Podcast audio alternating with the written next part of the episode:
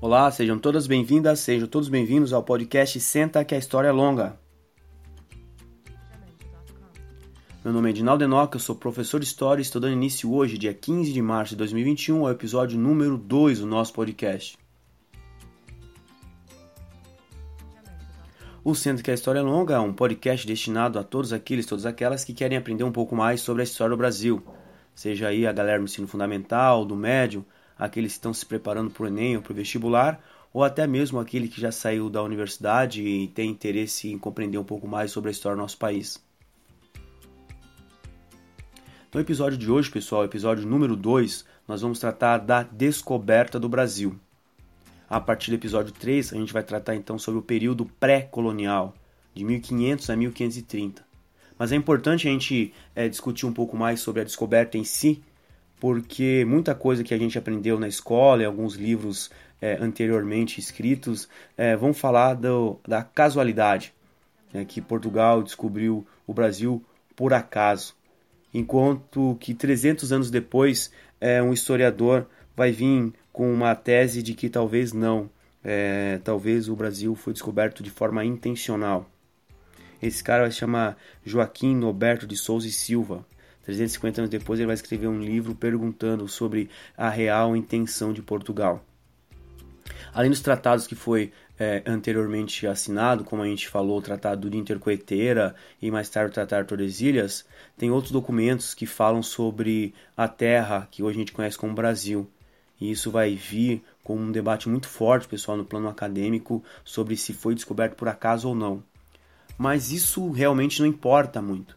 Uh, o que importa é a intenção de Portugal e quais são os objetivos portugueses por trás da descoberta. A gente tem que lembrar em consideração que a Europa está no contexto é, é, do comércio com as Índias. No último episódio eu falei da importância da Itália nesse processo. É importante destacar, galera, que não existe Itália ok? A Itália vai se tornar um país unificado só a partir do século XIX. Antes disso, existem os estados independentes da Itália: Gênova, Veneza, Milão, Pisa. Esses estados de fato são concorrentes entre si. Existem ducados, reinados ali independentes, eles estão concorrendo fortemente uh, pelo mercado com as especiarias. E no último episódio, eu falei que os turcos otomanos tomaram a região ali do Oriente Próximo e fecharam essa passagem para as Índias. Um só é, é, dos estados italianos conseguiu esse, esse comércio. E aí os outros estados italianos ficaram é, na decadência. Então esses estados começaram a se aproximar de Portugal e Espanha. Então, por trás, galera, das grandes descobertas, nós temos que lembrar sempre a presença italiana. Tanto que Cristóvão Colombo, ele não era é, espanhol. Cristóvão Colombo, ele era genovês.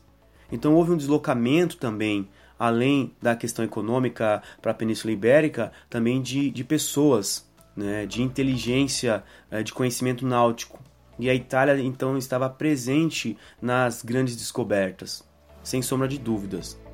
Então a Itália também foi uma grande fornecedora de dinheiro, pessoal. Lembrando em consideração que Portugal estava recentemente formado e ainda não tinha uma grana suficiente para bancar por conta própria. Então, muito da grana financiada para as grandes navegações veio de capital italiano, principalmente do genovês e do veneziano. Eles foram estados que ajudaram muito nas grandes descobertas. Uh, então a gente vai ter esse cenário, pessoal, o cenário de comércio com as Índias ok? Todo mundo está querendo as Índias. É, os italianos continuam com a ideia de manter o comércio com as Índias. Portugueses e espanhóis, agora no contexto das grandes navegações, querem esse contato com as Índias, mas então eles estão buscando rotas alternativas. É, Cristóvão Colombo foi em linha reta e acabou encontrando a região onde a gente conhece como Antilhas, né, como Cuba, e mais tarde o, o Brasil foi descoberto em 22 de abril por é, Pedro Alves Cabral. Mas qual que é a ideia, pessoal? Por que, que o Brasil foi descoberto? Qual que é a relação da descoberta do Brasil? O que mais? Então nós temos o seguinte: há relatos e alguns historiadores que dizem de, de viagens anteriores a, ao que a gente conhece como Brasil, pessoal. Tem um livro bastante é, famoso, um livro bastante uh, conhecido, que vai ser o Esmeraldo de Cito Orbis, de Duarte Pacheco, que vai falar da descoberta, do achamento de um grande território no Brasil já em 1498. E além disso, a gente vai ter outros documentos também, da carta de Mestre João, é, que vai mandar uma mensagem para Dom Emanuel, falando assim: olha a carta, olha o mapa determinado que lá já vai contar sobre esse território que existe aqui, isso ainda antes de 1498. Então, as notícias que se tem, e esse é um grande debate acadêmico, é que já houve visitações antes por parte dos portugueses. Mas esses documentos não são sólidos o suficiente, galera, para comprovar sim, houve visitação por parte dos portugueses aqui no Brasil. Mas o que de fato existiu, pessoal, era o conhecimento que já existia é, uma terra além uh, do Oceano Atlântico, né?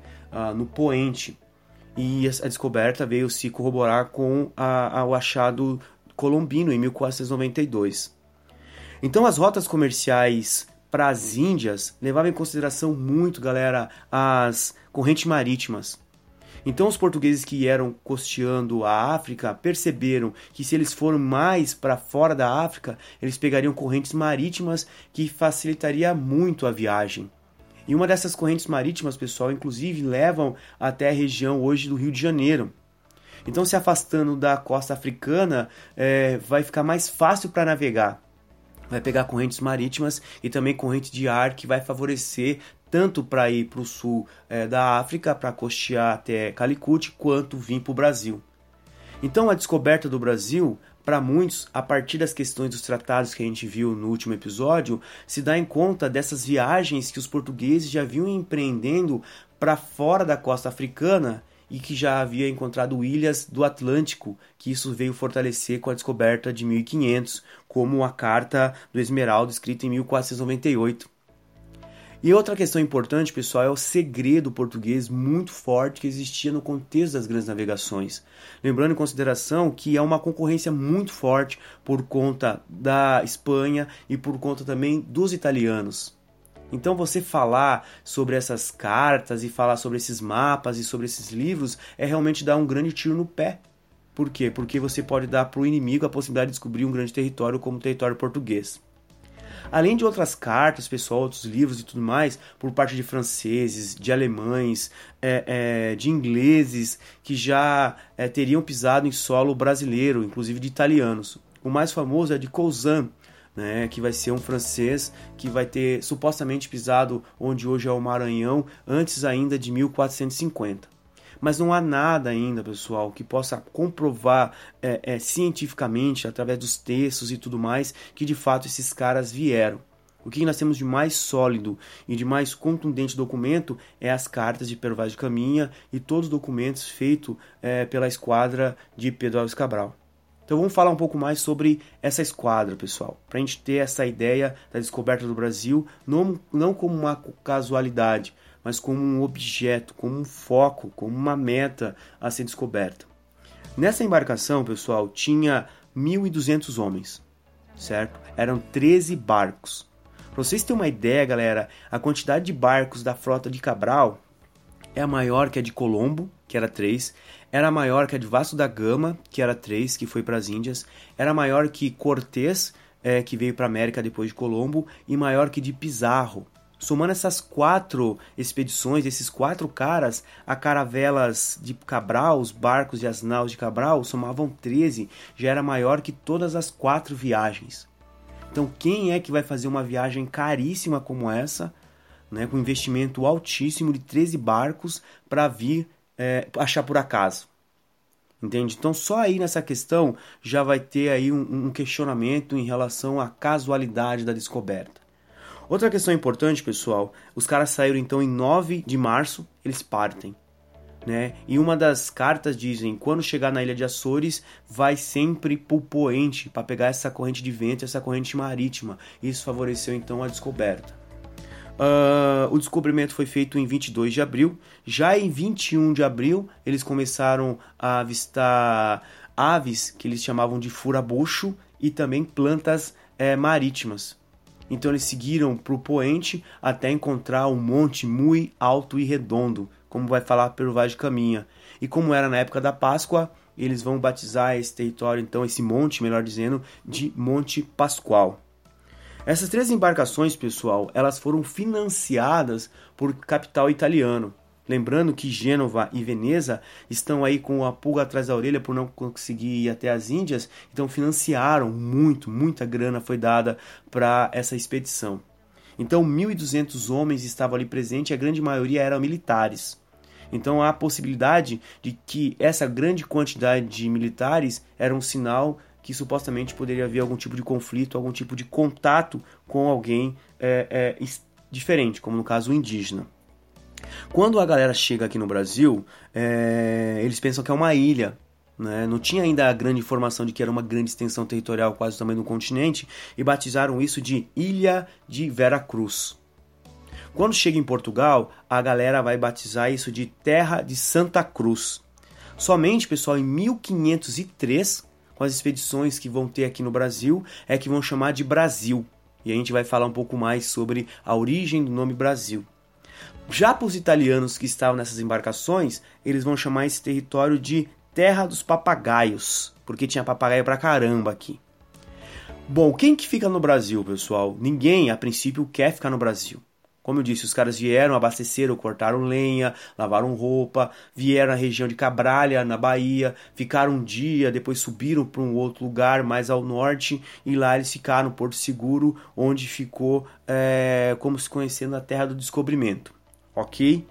Foram embora, né? Ficaram uns dias e foram embora. Ficou no Brasil dois degredados, dois criminosos Inclusive se, se brinca que o Brasil já começou errado, porque as pessoas que vieram para o Brasil e ficaram eram dois criminosos, dois degredados e alguns grumetes, pessoal, que eram pessoas que trabalhavam nos navios que resolveram debandar e permanecer no Brasil. Fora isso, o restante foi embora. Rezou-se a primeira missa e Pero Vaz de Caminha então escreve a famosa carta. A referência maior nossa é a carta de Pero Vaz de Caminha, que vai falar do indígena, do contato com o indígena, essa relação dos portugueses com o indígena. Então o que a gente vai ter nesse momento, pessoal, são essas especulações por conta da descoberta ser casual ou não, ela ser é, é, intencional ou não. Mas tem mais informações que vão poder trazer para a gente essa ideia de que talvez é muito é, é, é consensual a ideia da intencionalidade, é, é, da intencionalidade. Eu vou falar talvez porque por falta desses documentos que ainda estão sendo debatidos, não é muito sensato afirmar. Mas se ligam, as necessidades fisiológicas, pessoal, todas elas eram feitas no navio, certo? Uh, dos 160 marujos que embarcaram com Vasco da Gama para as Índias, 120 morreram no caminho. Os corpos eram jogados no mar. Uma tonelada de sardinha era colocada nos barcos para servir de alimentação para uh, os soldados e para os marinheiros. 100 litros de água em média e 10 toneladas de carne seca ia nos navios e 50 toneladas de, é, de torresmo e biscoito, principalmente um biscoito bem velho e embolorado que era colocado nos navios para a galera comer durante a viagem. E em média, pessoal, se dava para cada marinheiro por dia um litro e 600 de vinho para a galera meio que suportar de fato essas viagens que eram muito exaustivas. Quase 2 litros de vinho diariamente era dado para os caras beberem. Uma das punições maiores era cortar o vinho. Porque imagina você fazer uma viagem no qual você passava meses sem tomar banho, convivendo com os seus colegas que também não o faziam, fazendo suas necessidades no barco. Tinha relatos, galera, que os ratos não eram mortos para eventualmente ser comidos caso houvesse algum tipo de, de problema nos barcos e faltasse comida além dos animais vivos que eram embarcados, né? Galinha, vaca e tudo mais para servir de comida ao longo da viagem. E doenças, pessoal, varíola, é, difteria, escorbuto e tudo mais se desenvolvia nessas embarcações. Então, fazer uma embarcação de 13 naus com 1.200 homens para descobrir o Brasil de modo é, é, por acaso não fecha com os fatos, não fecha com uh, a, a, grandiosidade que é uh, uma grande navegação no século XV, no século XVI. Então, a partir dessa data, 22 de abril de 1500, o Brasil por fim é descoberto. E aí a gente vai discutir então no próximo episódio o que vai ser do Brasil a partir do 22 de abril de 1500. A gente está com os dois pés na história do Brasil e vamos falar sobre o período pré-colonial. Valeu, galera. Abraço. Até mais.